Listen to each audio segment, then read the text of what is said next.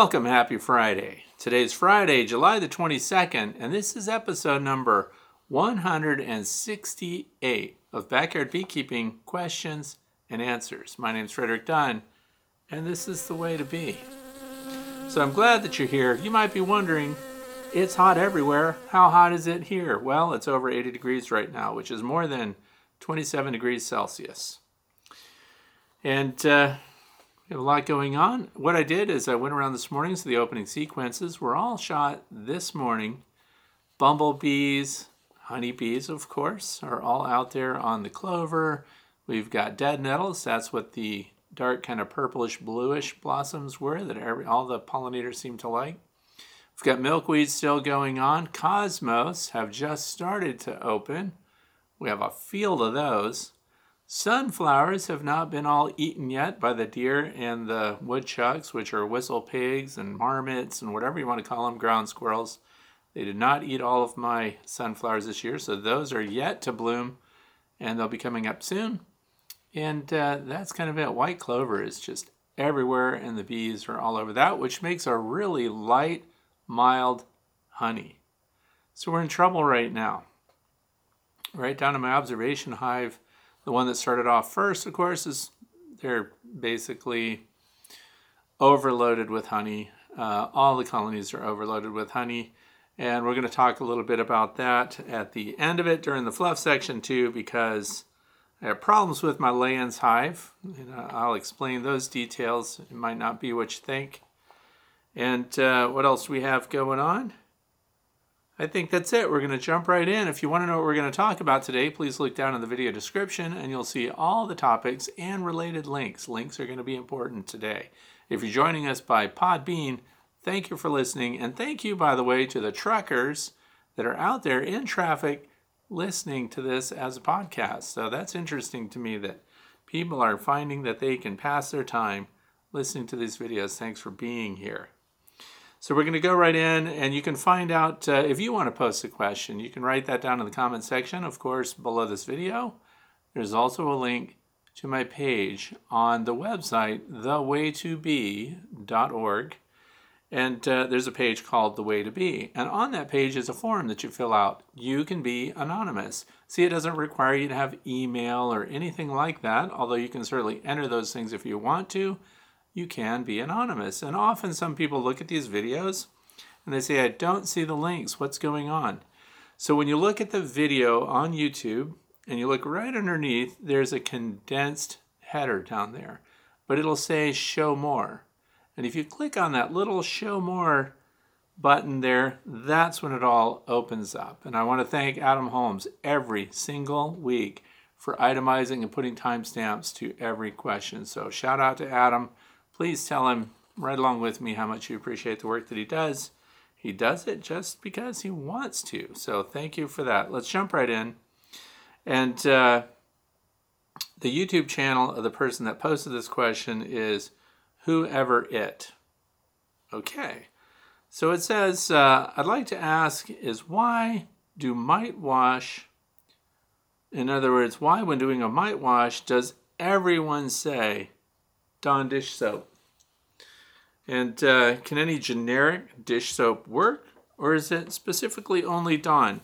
So I can't take credit for that, of course. And what we're talking about is for those of you who do mite washes and mite counts, and I highly recommend, even if you're a treatment free beekeeper, that you need to know what kind of mite loads your colonies are under, what kind of stress they're enduring, and what kind of disease load they might be dealing with. And it's not always evident exactly what's going on, but when you have mites and they're feeding on your bees, they're feeding on their fat body stores. We have an interview coming up this week that's going to be very interesting about that, but I won't spoil it. And uh, so the damage can be sublethal. In other words, by being treatment free, and don't get me wrong, whatever you choose, whatever path you choose, we still want to know what's going on. So there's the treatment side of the house treatment free side of the house, and then there are those kind of in the middle that do light treatments on their worst colonies. So, counting and knowing uh, what your bees are dealing with is going to be very important. And the reason this came up is there are ways to check for Varroa destructor mites. And I've done this in the past to give demos and things, and sometimes, like in the wintertime, uh, when we scrape out a bunch of dead bees, I do mite washes on them just for kicks and grins to see. But is that a meaningful way to assess whether or not you have a mite problem in your hives? Not really. Because if there are living bees, that's where the mites are going to dwell. They're going to stay on the host that they can feed on. They get on their abdomen, up in between the plates there, and uh, they feed on the soft tissues of your bees. So it's really bad. So just because you test or wash dead bees as a way of examining to see what's on the landing board, which I highly recommend, by the way, you get fun information that way, it doesn't indicate whether or not you've got uh, a mite problem. So sometimes we have to count, and when you count them, you have options. The sugar shake method is the non lethal method, widely recognized, but less accurate. And that's where people will come right out of another seminar or somebody else that they listen to, and they like to point out right away you're not going to get an accurate count unless you kill the bees and do a thorough mite wash, which really gets the most mites off of your nurse bees.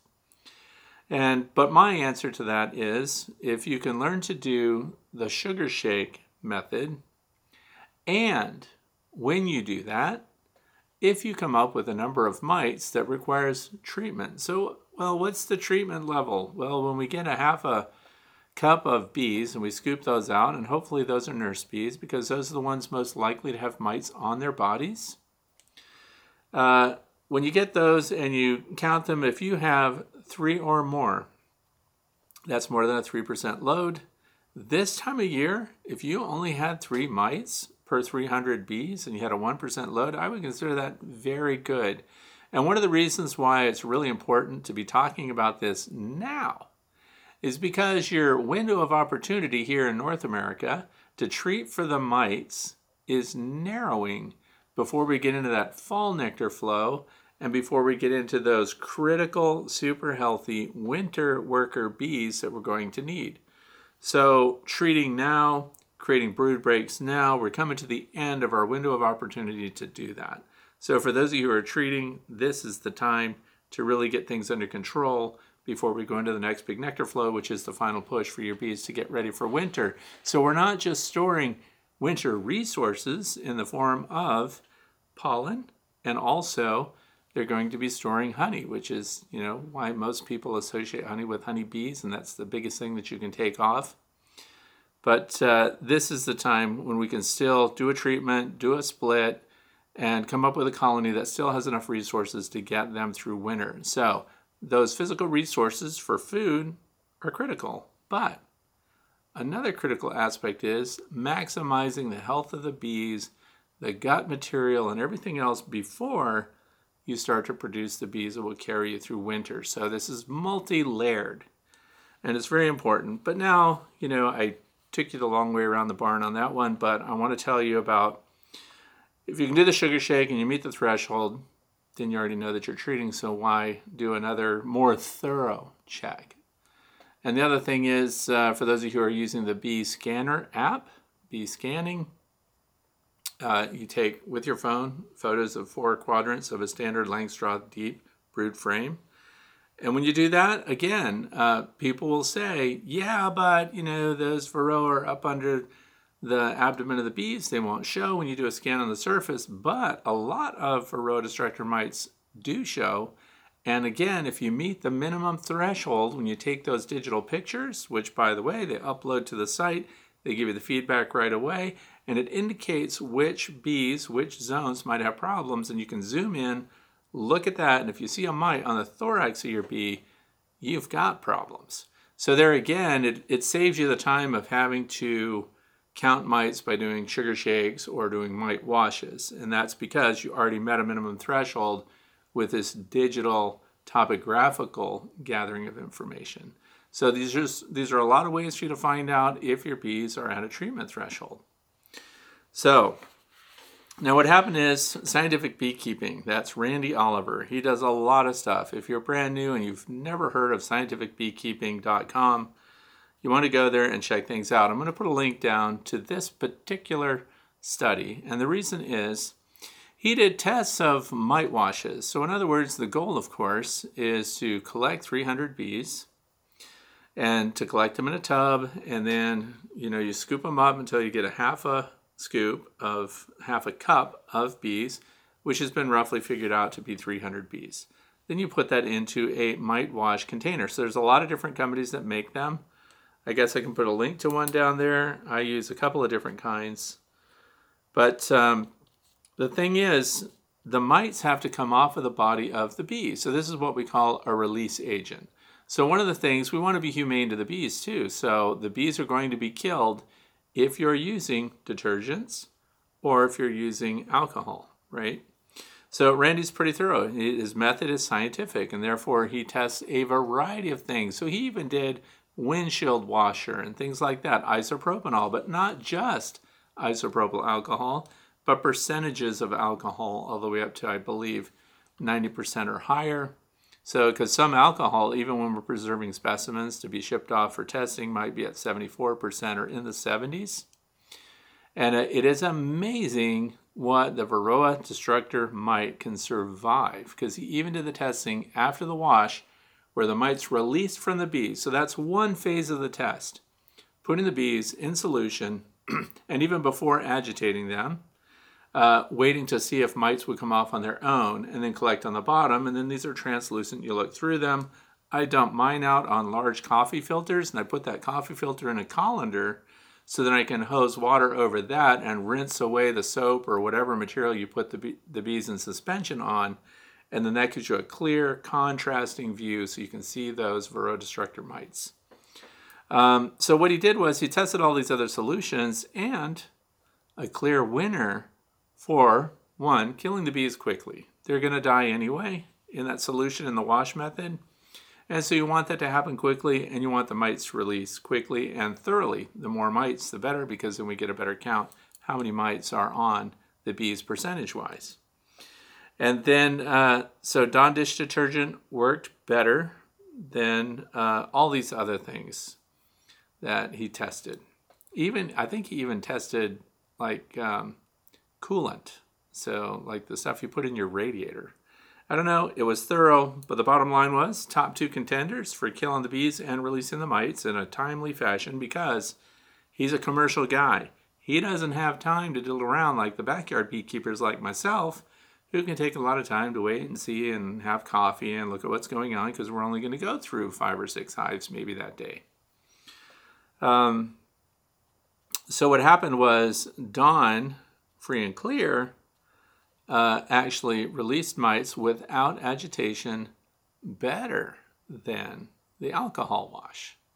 Now, it was interesting too that these mites could still live.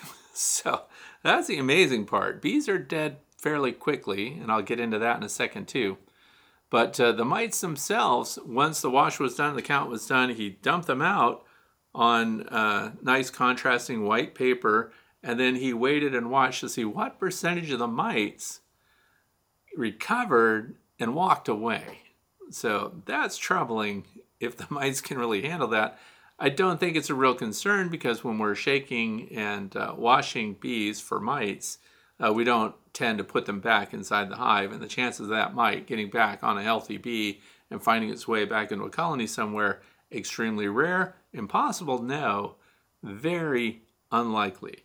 So then the question that we get to after all that conversation is uh, Dawn Free and Clear. This is it, Pure Essentials.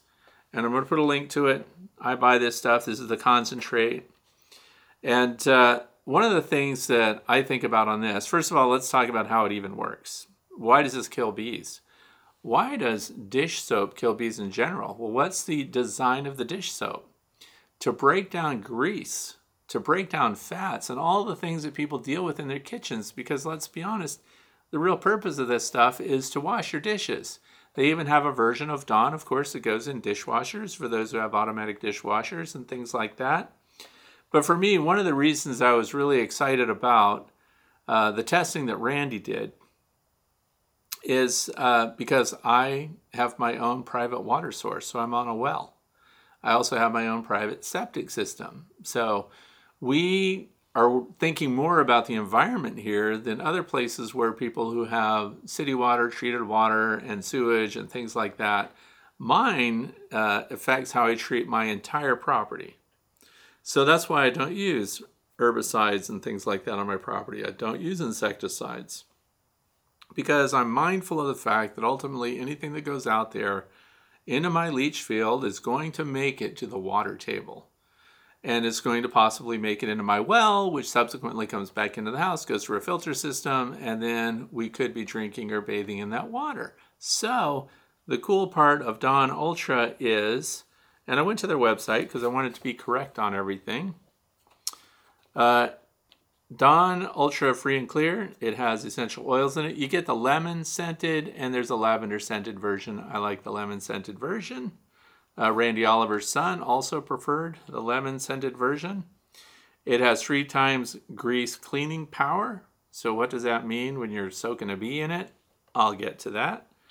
And it's biodegradable. So, in other words, the reason I really like this is because if you're doing mite washes outside or if you're using this to clean up other equipment, uh, it rinses clean and everything that comes off of it, the suds that are going out there, are biodegradable. So we're not creating a biohazard in the environment. That's why I like it.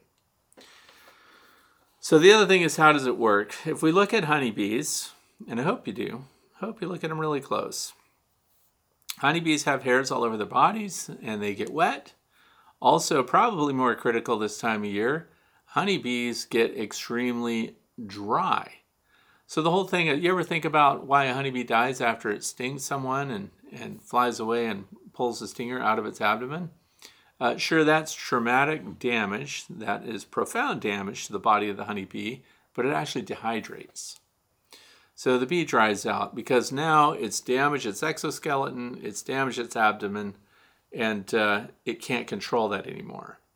So, one of the ways that honeybees protect their bodies from dehumidification and also from getting too wet they have what's called a cuticle on their exoskeleton. And this cuticle is waxy. And so, because it's waxy, when water hits them, the water might get their hairs soaked, but it doesn't migrate through uh, the spiracles and things like that that are also on the body of the bee. So, bees have a natural kind of greasy defense, waxy defense on their body known as the cuticle. So, what happens is now we're introducing a degreaser.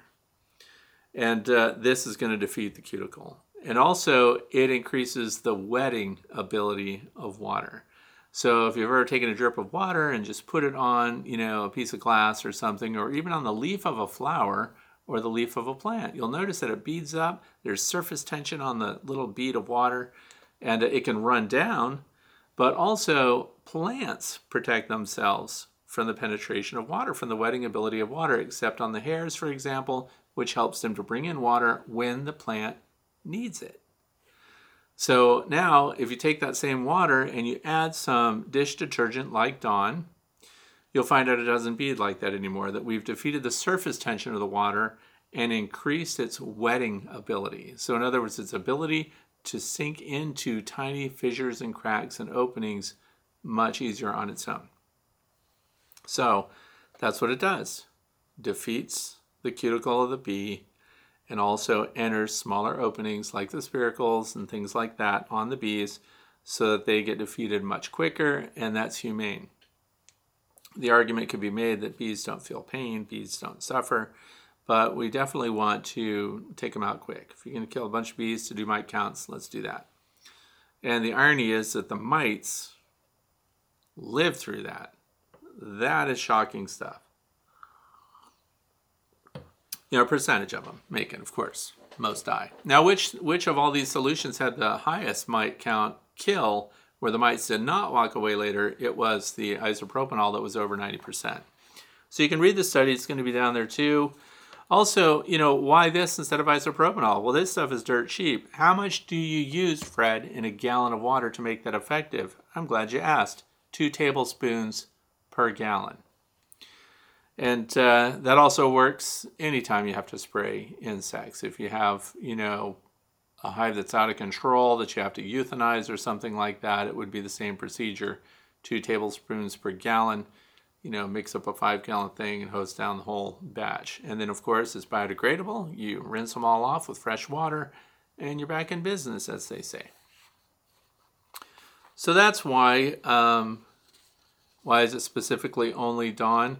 He tested others. That doesn't mean that this is a comprehensive test of every available dish detergent out there. Another reason that I want to promote Dawn dish detergent is because of their environmental uh, activities. In other words, they are really one of the forerunners when there's a, an environmental hazard where waterfowl and things like that, sea animals um, are impacted by oil spills and things you'll see Dawn always at the forefront out there with uh, degreasers and things that will remove oil and help restore the animals to health and the environment. So it's a good way to give them some payback for a company that does care about the environment. Next question, number two, comes from Carol Wilkins. Fred, does freezing honey kill the antioxidants and antiviral properties, and can you still call it raw honey? I did a Google but science is changing fast. What do you think? Well, so here's what I think. Ah, I didn't bring my paper down here with me. Of course, I researched the classification of raw honey. In other words, what you have to be able to claim when you're going to say, this honey is raw? Uh, and then, in other words, what else would happen to it in storage on the shelf and things like that that would degrade it enough to where it can no longer be called raw honey? And the specific question here is freezing honey. So I'd like to change the phraseology of that. Instead of saying freezing the honey, which by the way could be a huge challenge because honey just becomes very viscous, for example, when you put it in your freezer. So I'll, I'll say when we put honey in the freezer, what happens to it? And does it kill the antioxidants? No, it preserves the properties of the honey. In fact, uh, when you get cut comb and you get Ross rounds because that's these are all methods of doing cut comb Ross rounds, hog halves, and then there's one that uses bamboo wood and things like that. So if you're having the bees build comb honey, and then you're going to put that into your freezer, which we all do that cycle because we want to make sure that we're not uh, carrying any of the animals that feed on our beeswax, for example. No wax moth larvae, no small hive beetle larvae, and things like that. So they all have to go through a cycle in the freezer. Does the honey freeze? Well, it's at freezing temperatures for water, not necessarily freezing temperatures for honey. It just becomes highly viscous. And when it's highly viscous, it's slowing down in the freezer, which means also that not only are these things preserved, these traits, antiviral properties, antioxidants, all that stuff, but it's preventing your honey that's in the freezer from fermentation if it's too wet, for example. So I highly recommend, though, you dehydrate the honey before you put it in there if you've got wet honey that's over 20%, let's say. Uh, but you can put that in the freezer and it won't ferment. So you can hold that off until you get it all into a dehumidifier later or something like that. It'll kill the eggs and it will also prevent it from solidifying or crystallization. Because in order for your honey to crystallize or set, as they say, it requires a little bit of movement in there. When it gets really highly viscous in the freezer, the movement's so greatly reduced that it stops that potential. You don't want to sell somebody comb honey or cut comb uh, that has crystallized in those cells. That would be bad news. So it's still classified as raw honey. Raw honey is defined as honey that comes out of the hive, kind of as is, no filtering. In other words, now it can go through a screen. So screening and filtering are different things, and it said under no circumstances would filtering take it down below one micron. But uh, you want to include bits of uh, pollen and things like that in the honey when it's raw honey, and the classification of that is unchanged, and it's allowed to include bits of propolis, bits of wax, bits of the bees, and of course the valuable pollen and everything that everybody likes to see in their raw honey. So it is not. When you put it in the freezer, that is not considered a process that degrades the honey. So there you go. There are other things that can mess it up. I mean, if you filter down below 200 microns, for example, you probably can't claim that it's raw honey anymore because now it falls under the screening or filtering And you can look that up under the U.S. Department of Agriculture if you want to. I'm going to put a link down below so you can read all the properties of the different classifications of honey.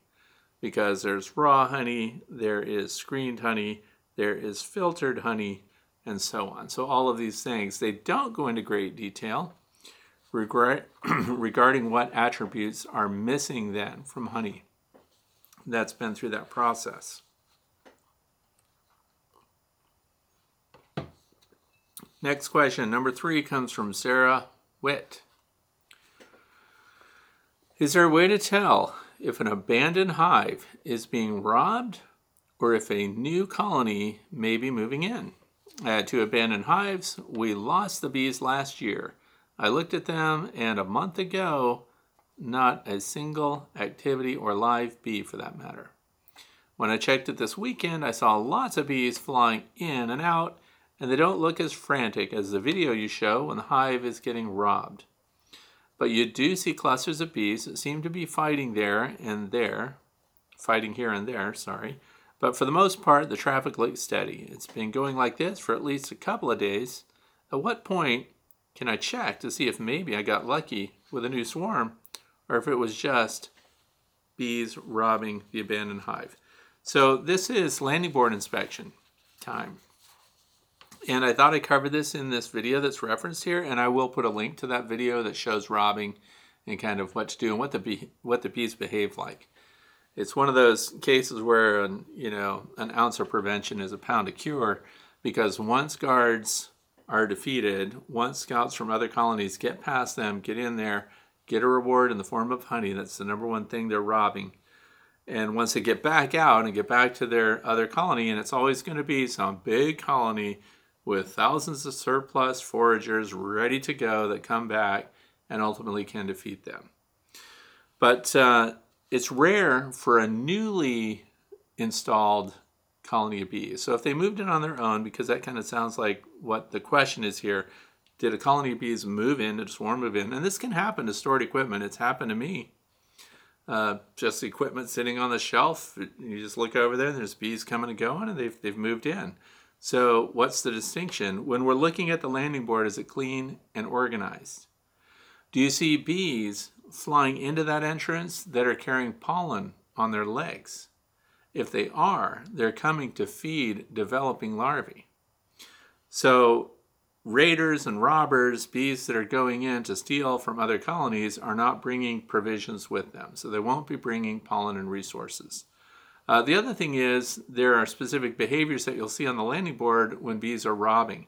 They've loaded and gorged on everything they can get, and then when they come out on the landing board, you'll see several bees that'll twirl their abdomen. They'll pause and they're like, it's like they're adjusting their gear before they take off. Their rear end just like spirals around and twists and churns, and off they go. The other thing is, are any of the bees dragging out dead bees?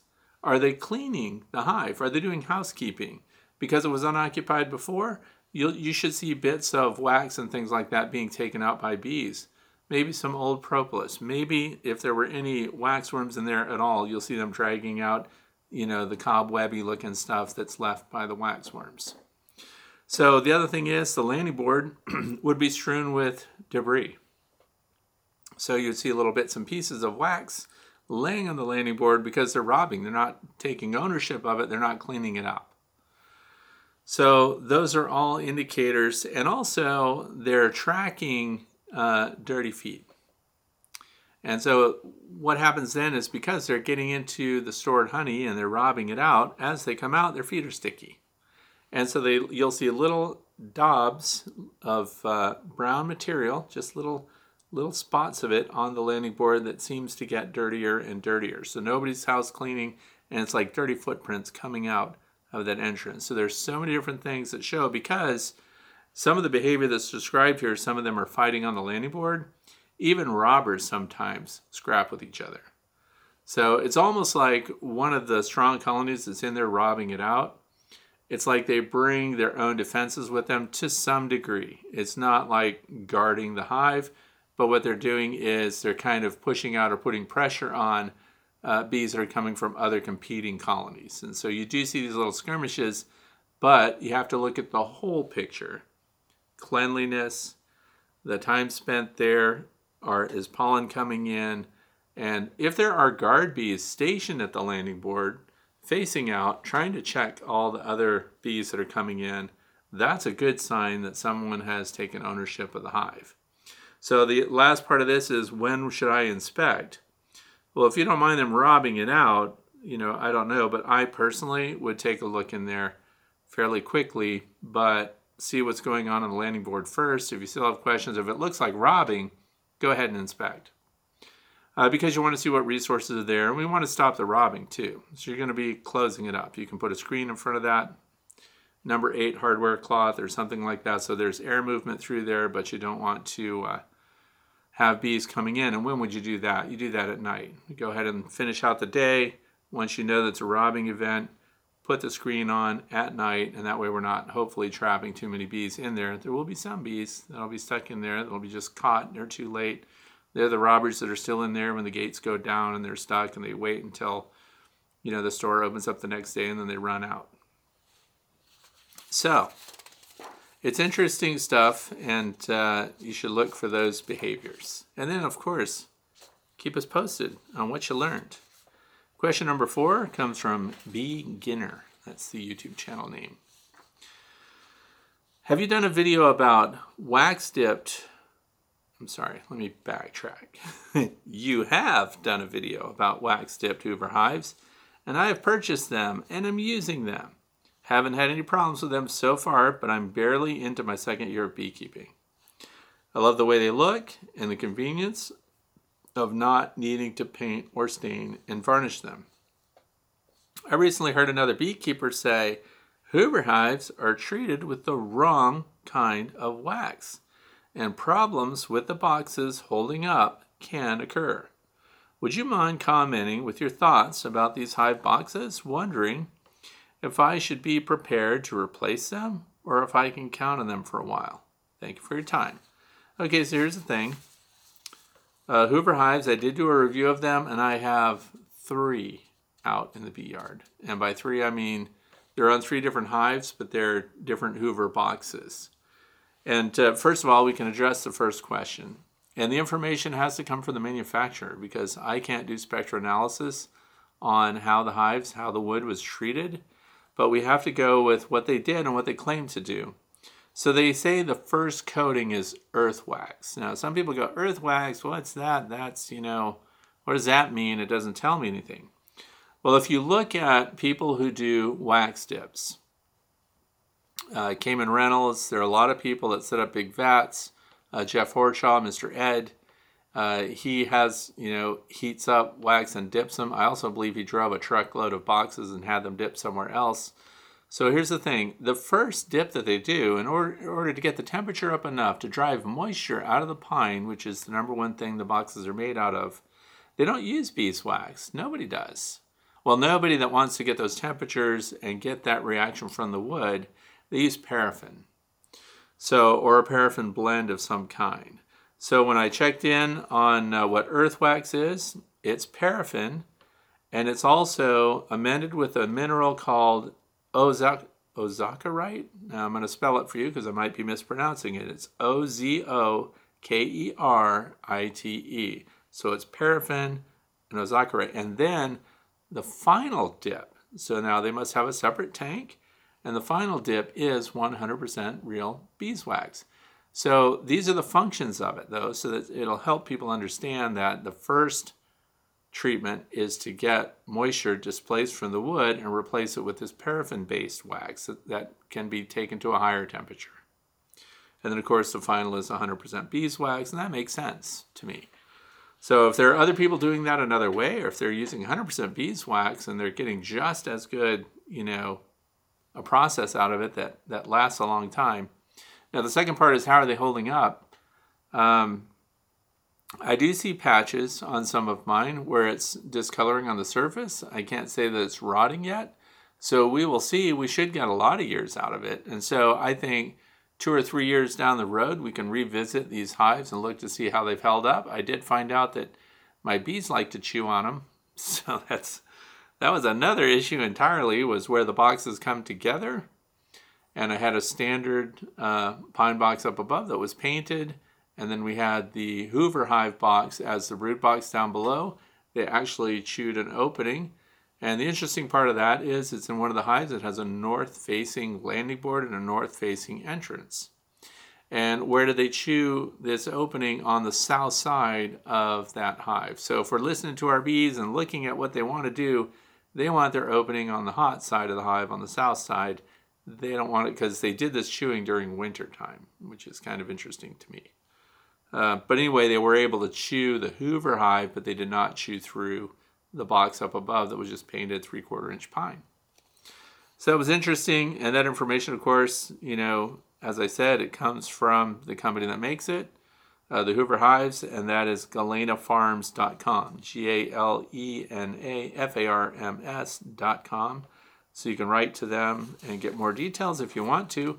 But I think uh, the process of paraffin first and 100% beeswax for the final coat is fairly common for a lot of people that do wax dipping of hive products. So, and if you can do that, if you've got the big system and you can do it, I think that would be a great way to go no matter what your hive configuration is. So, if you can do that yourself, or maybe get a member of your bee club to set up some kind of vat. I think Kamon Reynolds is using an old chicken scalder uh, that he repurposed so that he could use it for wax dipping. It's going to make a mess. So, but I think somebody could make money offering that at the right time of year. So here we go. Question number five. This comes from Tony. My name is Tony and started beekeeping two years ago. I'm in Western New York, not too far from you.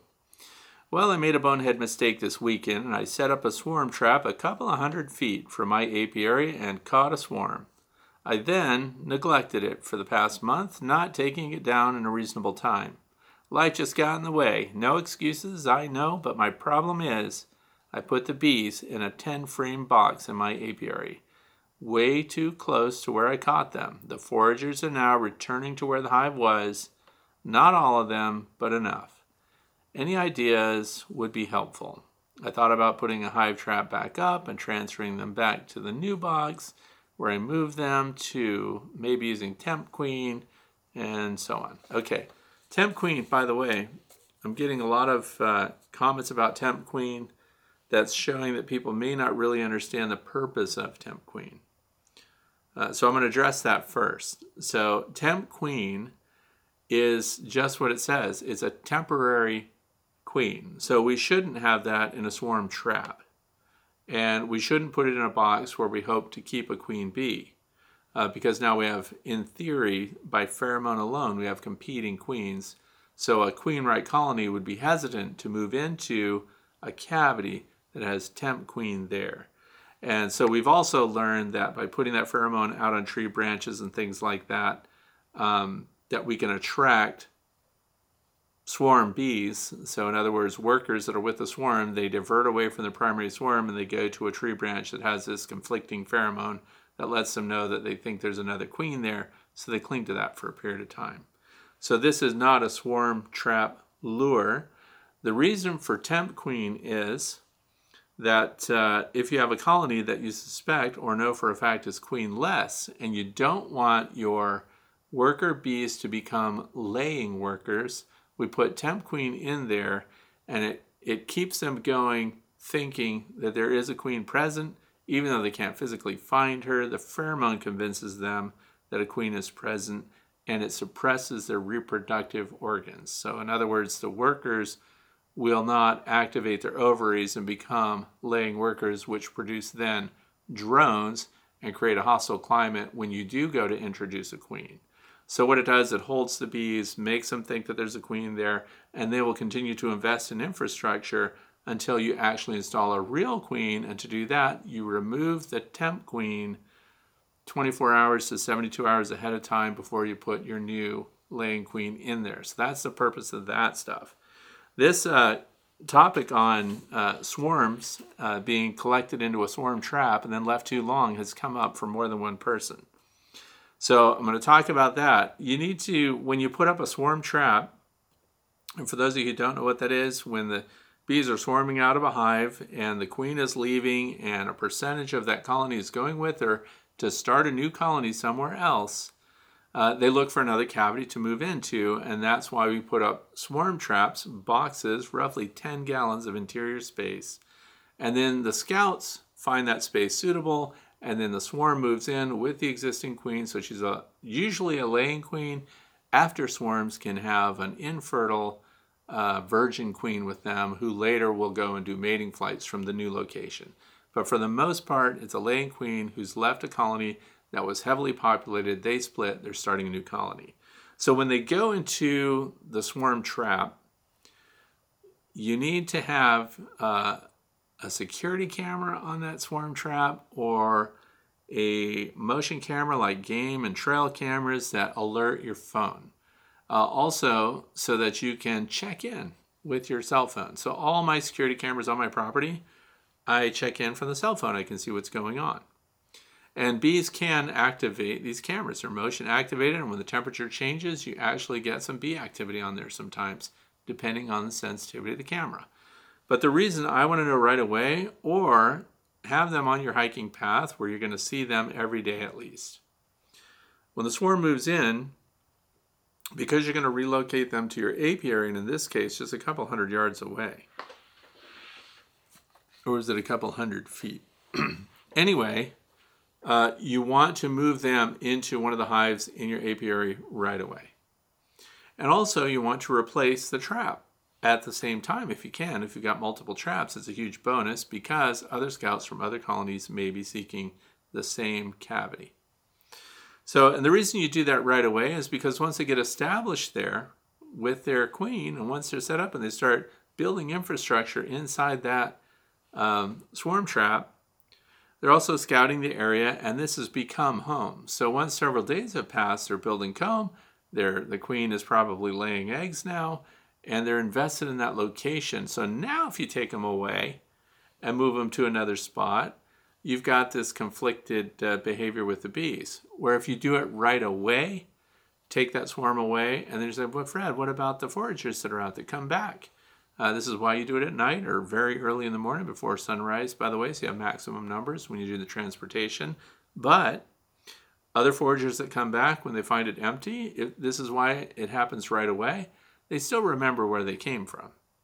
So now with that gone or with a new one installed that's empty, they think, ah, they moved on without us. And now they go back to their original colony that they left from. So we don't end up with a bunch of uh, worker bees that are kind of nomads now. They don't know where they where to go. Uh, the colony moved while they weren't there. Or you've got workers and foragers in the new location that have already acclimated to that swarm location and they keep going back to it, which is kind of what's being described here. So, long story short, even though I kind of gave you a long story, uh, get them out of their swarm trap location as quickly as possible and into your hive and your final apiary as quickly as possible. Now, what if it's been too long and what if they've been there and I can only check them? It's our summer camp and we only go on weekends and it looks like they've been there four days or something. Now, what do we do? Well, another thing that you can do, again at night, close them up with a screen, take the whole hive, and take them at least three or more miles away and to a friend's property and put them there again for a couple of weeks and let them do their thing there. And then, after you have to consider the age of the foragers that are in there. At this time of year, they might be foraging for four weeks. So it's as long as their memory is, as long as they live. So if you leave them out there for three or four weeks at this other property farther away, then you can close them up at night again and bring them all the way back to your apiary. I know that's a lot of moving parts. It's much easier to get that swarm out of that trap right away after they occupy it. So, but that's the other thing. So, move them miles away so that they have to reacclimate. And of course, that whole time, they're still building infrastructure. They're still uh, building brood and everything because they're in a hive. So, now you, you're not losing time with them, if that makes sense, I hope. So, believe it or not, that was the last question for today, so we're already in the fluff category. So, my first complaint right now is with Dr. Leo Sharashkin. Okay, so I have a Layens hive. We have horizontal hives, I like them. I have the long Langstroth hive, and I've uh, said it before the long Langstroth has frames that are deep. So I do all deep Langstroth frames in my Long Lang. And it has 30 full frames of bees right now.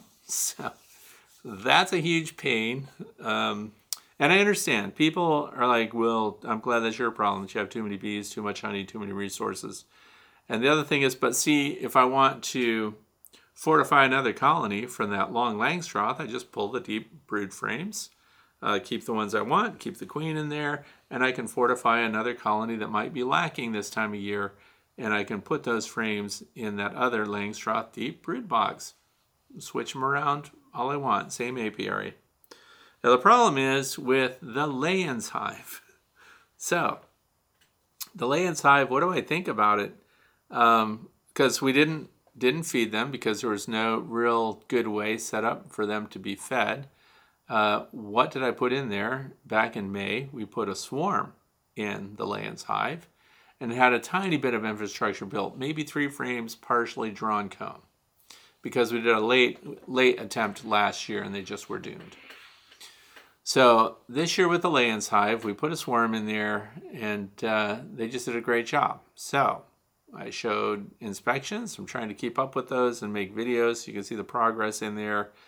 And uh, during the last inspection, there were so many bees, so much brood, uh, that I went ahead and included all 20 deep Layens frames and then moved the divider board all the way to the end. Somebody said, Why did you even leave the divider board in there at all? And that's because the tops of the frames form a barrier that the bees can't get past. So when you open the lid, no bees get up out of there. And by putting your follower board at the very end, uh, created a barrier right up against the frame so of the bees are coming out.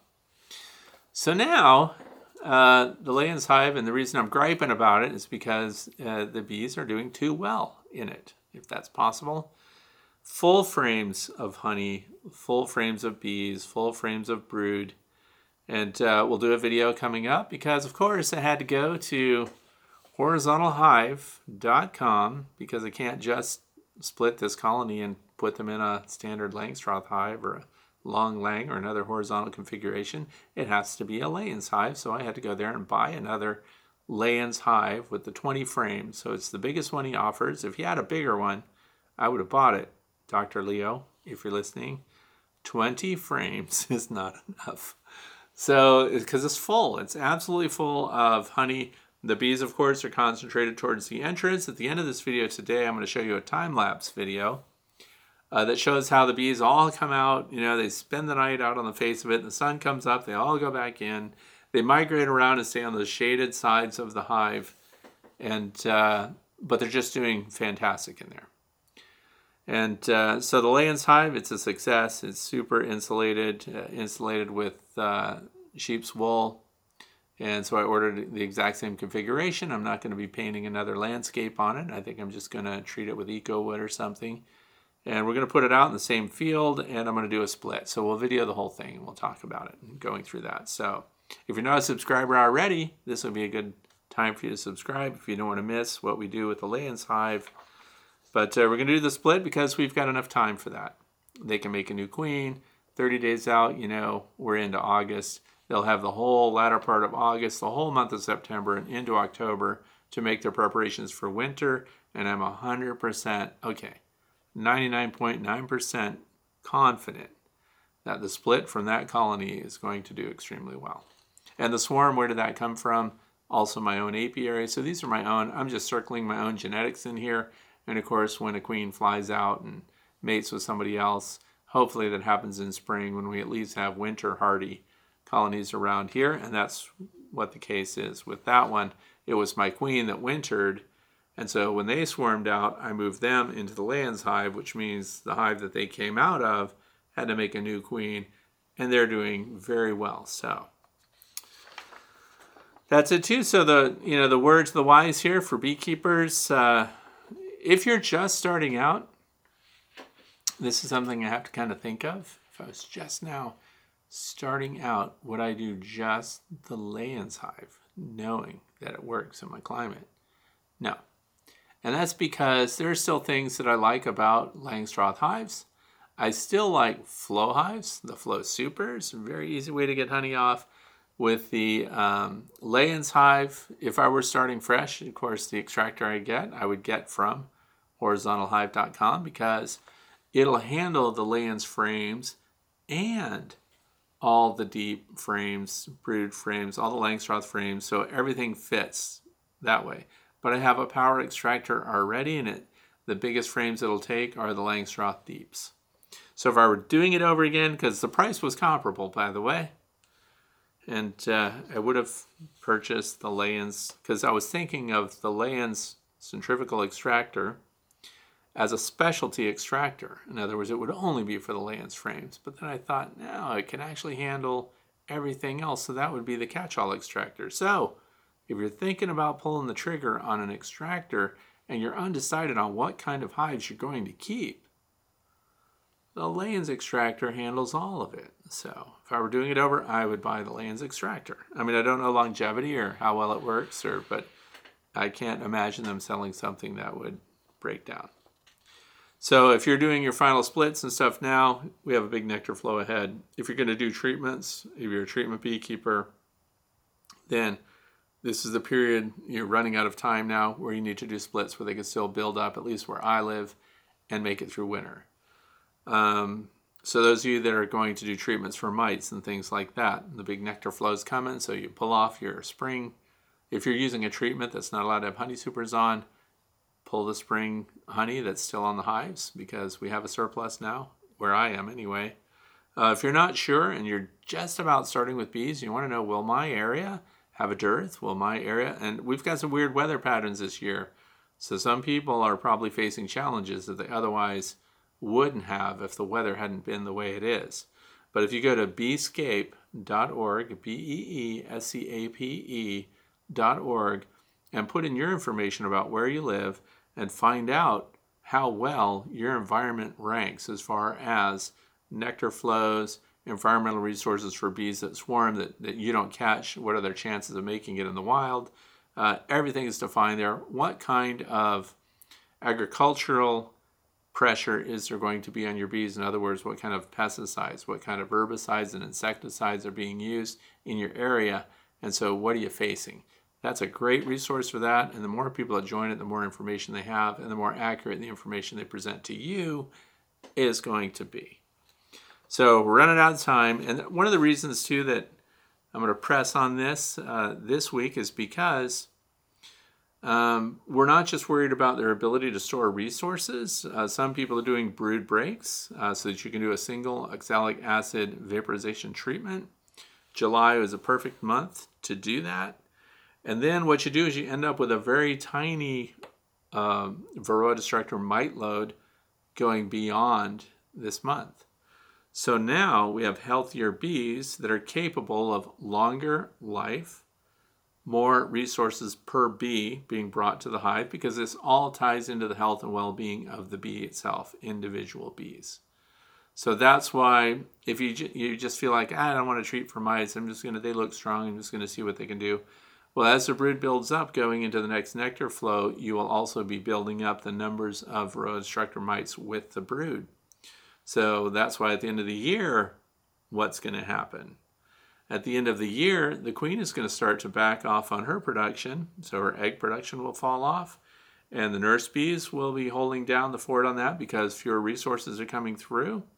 And then so now we have smaller brood areas, and where do all these mites that are in that colony where do they want to be? They want to be in the brood for reproduction. That's why you all of a sudden get these incredibly high mite numbers because there are fewer numbers of bees in the hive going into fall and winter than there were this time of year, for example, or next month. And so, with fewer bees, fewer resources for the Varroa destructor mites to feed on, and fewer brood for them to occupy. So, mites end up getting into every single brood cell potentially if there's thousands of mites in there. Not saying that they are. I'm just saying that if you're going to control mites, this is the zone. This is the time frame to do it in the northern United States. So, and for the treatment free people, then people like Dr. Tom Seeley, who talk about the Darwinian beekeeping practices. I happen to like what he says there.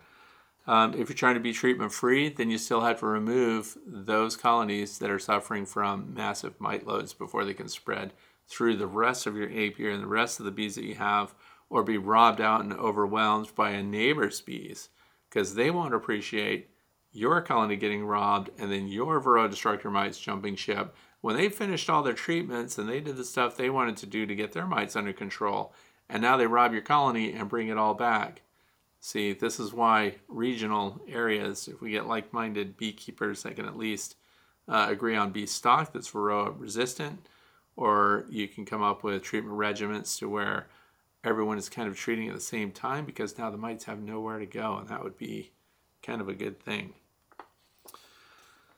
So, next thing is the shout out for today. Now, this is going to be the shout out is a website these are beekeepers that get together and they do interviews and they're called the stream team and uh, they do shout outs and stuff and but what they're doing is they're kind of unifying beekeepers on youtube so those of you who are out learning about bees and we met these people um, at the hive life conference which by the way is coming up next year check out hive life i think it's dot com but if you Google Hive Life Conference, you'll find it. You'll see what's going on next year. There's a whole poster of all the speakers that are going to be there, and you can tickets are on sale now for that. I'm going to that for sure. So anyway, but that's not my shout out. Although that's a great place. If you're going to go to one bee conference, that would be the one. EAS is coming up, and I haven't decided yet if I'm going to go to that. So anyway, there is a live chat coming up. Now, people often look at these videos or they look at my videos and say, When are you going to talk live? When, when, can we catch you live? And why don't you announce it ahead of time and things like that? Well, my schedule's in constant flux, so it's hard for me to even schedule a live chat. But there's live chat coming up and I'm going to be involved with it. So now I'm telling you ahead of time. When is it going to happen? August the 3rd. And it is Stream Team Chat. And I'm going to be on there uh, Brian is going to be there, Greg is going to be there, and Bruce is going to be there. So Brian is Castle Hives, Greg is Nature's Image Farm, and Bruce is Bruce's Bees. So these are all YouTubers, beekeepers, and we're going to talk. And it's going to be live, so you can make your comments and post your questions and things like that. I'm going to put a link to that down below, but it is for your calendars, August the 3rd. What time? Usually their stream chats and things like that are 8 p.m. So I invite you to go and check those uh, channels out. Check out Castle Hives. Let them know that uh, you think it's great. The beekeepers can get along and that we have this collective together. That's it for today. I hope you have a fantastic weekend. I want to thank you for watching and stay tuned past the exit stuff if you want to see a time lapse sequence of what I'm dealing with with this Layens hive from Dr. Leo Sharashkin at horizontalhive.com. Thanks for being here.